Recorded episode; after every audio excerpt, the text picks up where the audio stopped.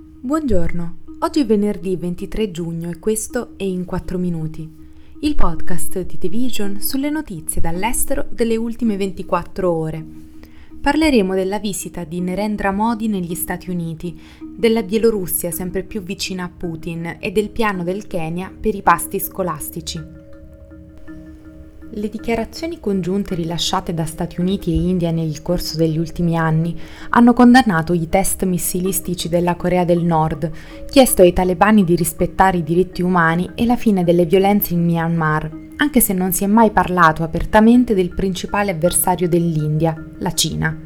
Eppure negli ultimi anni il paese ha soppiantato il Pakistan come principale minaccia per la sicurezza dell'India Sebbene Delhi voglia minimizzare le accuse che possono aumentare le tensioni con la leadership di Pechino, gli scontri della Cina con l'India lungo il confine hanno trasformato i due paesi più popolosi del mondo in rivali nell'Indo-Pacifico. È proprio la rinascita di questa rivalità a far convergere gli interessi strategici di Stati Uniti e India.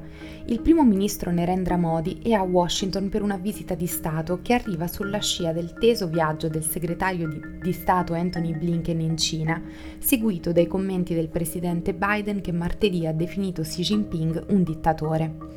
Né Biden né Modi hanno voluto inquadrare il loro impegno come una questione di contenimento della sfida cinese, ma il sottotesto è chiaro.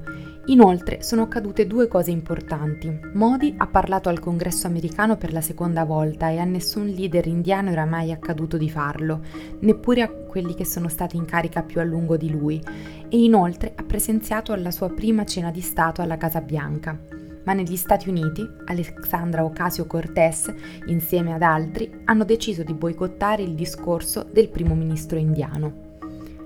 In Bielorussia a scuola si insegna agli studenti come assemblare i fucili, mentre i libri di testo sono stati riscritti per favorire la visione russa della storia.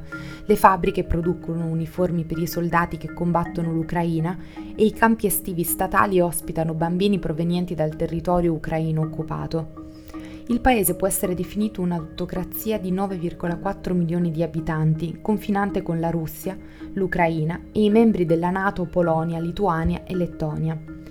La manifestazione più recente della fedeltà di Minsk a Mosca è la sua decisione di permettere al Cremlino di posizionare armi nucleari tattiche sul suo territorio e di usarle per equipaggiare i suoi bombardieri. Secondo i sostenitori della democrazia e gli esperti militari, si tratta anche questo di un passo importante verso l'assorbimento della Bielorussia da parte della Russia, un obiettivo che Putin persegue da tempo. Il più grande programma di pasti scolastici in Africa inizierà a Nairobi il prossimo agosto, con l'obiettivo di eliminare lo stigma della fame in Kenya. Dieci nuove cucine, ora in costruzione, forniranno 400.000 pasti giornalieri ai bambini di 225 scuole primarie e centri per lo sviluppo della prima infanzia della capitale del paese. Il programma inizierà il 28 agosto, primo giorno del trimestre autunnale, e le cucine daranno lavoro a 3.500 persone. L'iniziativa del valore di 8,6 milioni di dollari nasce dalla collaborazione tra la contea di Nairobi e Food for Education, un'organizzazione no profit keniota che già fornisce pasti a 150.000 bambini delle scuole primarie della città. Secondo Save the Children, il 26% dei bambini in Kenya ha difficoltà a crescere a causa della malnutrizione. In occasione del lancio del programma, William Ruto, il presidente del Kenya, ha dichiarato Dobbiamo eliminare la vergogna della fame nel nostro paese.